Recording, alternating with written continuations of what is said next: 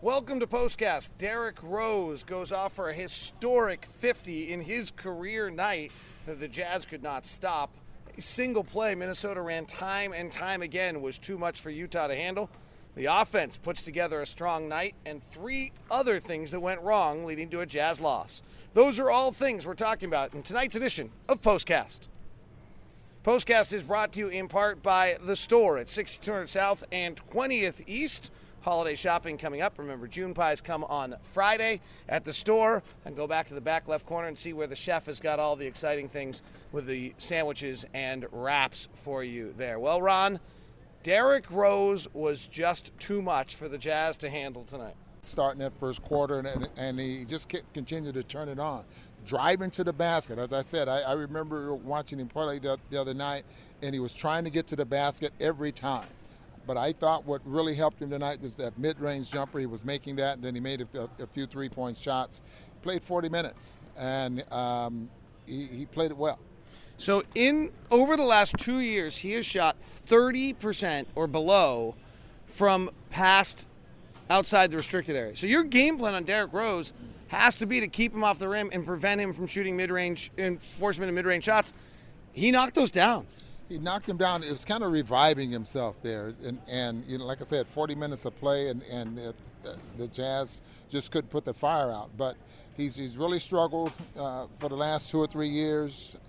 29% from the three-point line. I mean, he, he's just so. I was just wondering what what his game is going to be like now going forward after having such a good night tonight. Well, we'll see what happens to him. I, I, I my guess is this was a once one more time. All the skills came out, all the body played along, everything worked for him again one more time. We'll see whether or not that's true or not. Maybe he won't get the opportunity. Who knows how long Jeff Teague is out and what Jimmy Butler is. Uh, the play they ran time and time and time again was a pick and roll between Karl-Anthony Towns and Derrick Rose. And when Derrick Rose starts to make the mid range shot off that, with Karl-Anthony Towns' ability to shoot 46% from three, it's almost impossible to guard. It, it was very difficult to, to, defend, especially when they were in the middle of the floor, and and it, it, he just would run the pick and roll, and if it didn't work, he'd, he'd, run it again, and, and to the point where you get the defender on, on, on his back. And, and I thought Dante did a pretty good job from the start, but then once you start going off picks, it's awfully difficult to stay in front of a guy like that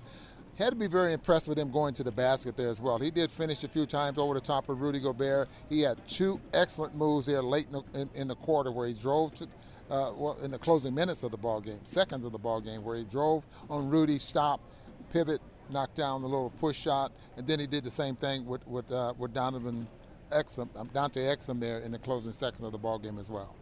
The re- as a player, as someone who's been in the league for 50 years, I, think as a player you often have a different perspective. As a storyteller, it was an incredible story to see him after the game sobbing, just sobbing with emotion. As a player, what do you? He didn't express it at all. Uh, what do you think was going through him at that moment? Well, you, you, he knows, and he said it. He said, "I've worked my ass off," you know, and, and now to see something like this happen tonight, I mean, you just you get overwhelmed with with uh, how hard you, you worked and the, the amount of time that you put in to get to this point.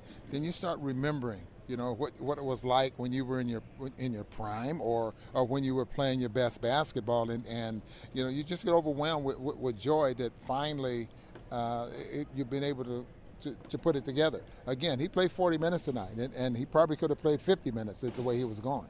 Three things really swung the game against the jazz other than Derrick Rose tonight First is Rudy Gobert gets in foul trouble early, two fouls. One of them didn't seem like a very great, great call. And, and at one point in the game, the Jazz are tied, and Gobert's plus 16, and they're minus 16 without Rudy. This has been a two year long issue of whether the Jazz can defend when Rudy's not on the floor. Yeah, and, and obviously uh, it, it, it's something that's going to be addressed, uh, I, I, think.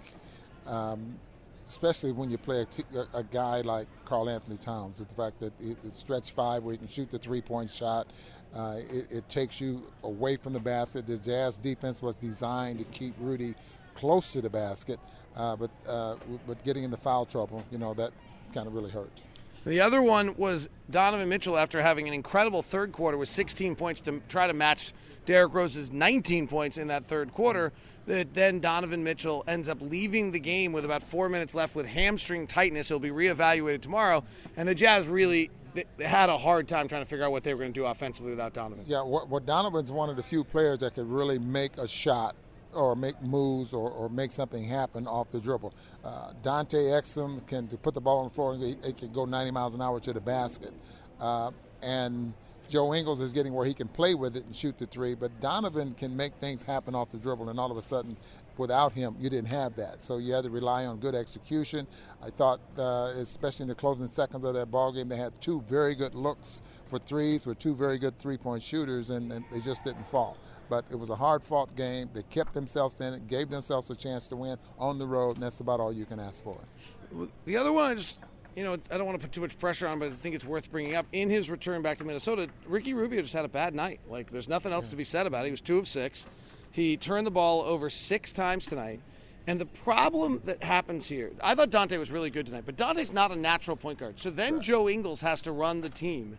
And then you're asking Joe Ingles to play 33 minutes and running the team. And that gets to be a lot. Like, I, Mike, you know, I don't know. I mean, it's not like Ricky's doing this all the time. He's not totally found his shot yet this year. He had one great game in New Orleans on this trip, but he's he is the player that the Jazz probably need as much as anyone to be consistent night in and night out because when he struggles, the trickle down effect is a burden of putting Dante in a position where maybe he's not at his best, and then putting Joe Ingles with a really big burden of having to run the offense. So you could just answer your question there because how important is your point guard?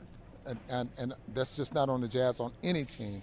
How important is, is your point guard who, who makes things happen? Ricky was doing a lot of things very, very well last year, and he's struggling at, at the beginning of this year, and, and, I think eventually he gets it together. Uh, but I, I think what really helped him his game last year was shooting. His shooting got better. Uh, I've noticed a, a, couple of times on his free throws, especially the one that he meant to miss, it was flat. He just got to get back and concentrating on getting the ball up as far as shooting the ball. But taking care of the basketball is a point guard's duty to not turn it over that much and, and make plays out there on the floor. And he just has not done that very well. Well, the storyline is on the fourth game of a road trip where the Jazz ended up going three and one. I thought their effort was good. Their offense was great tonight. Their yeah. their offense was incredible. I think their offensive rating was probably about a 120. So as much as Rubio struggled, the offense already was pretty good. They just could not slow down. Derrick Rose, who went into the MVP time machine and had a had a historic night. Yeah, you're going you're going to see that from time to time. You're going to run across players that are going to have great nights, and it's awfully difficult to win. I mean, again, you give yourself a chance to win on the road. You stay in the ball game, especially in the fourth quarter. You you outscored them by two in the fourth quarter. Well, you outscored them in the second half. You outscored them 69 to what is that? 55 and 63. So you outscored them in the second half, but Derrick Rose was definitely the key. You know, there's a great thing about the game of basketball that I love. If you go to a baseball game and you want to see Mike Trout, you see him once every hour. Yeah. If you go to a soccer game and someone decides you're going to play defense, you want to see Ronaldo, and they put uh, 10 guys in the box, there's nothing he can do. The way this league is set up and the rules of this league are that if one of the great players in the world starts getting it going, there's just not a lot that can be done. And the beauty of it is you get to see it. The negative of it is when you're on the other side of it, and that's what happened to the Jazz tonight. That is today's edition of Postcast brought to you by the store at 6200 South and 20th East. Put that on your holiday list. June pies come out on Friday, by the way, if you want to go grab this. Have you had the June pies yet? Uh, no. I would sure suggest. we'll go have them. No, you should have them with Justine, and I'm going to go see my family. I have no interest in seeing you till Friday. Have a great time.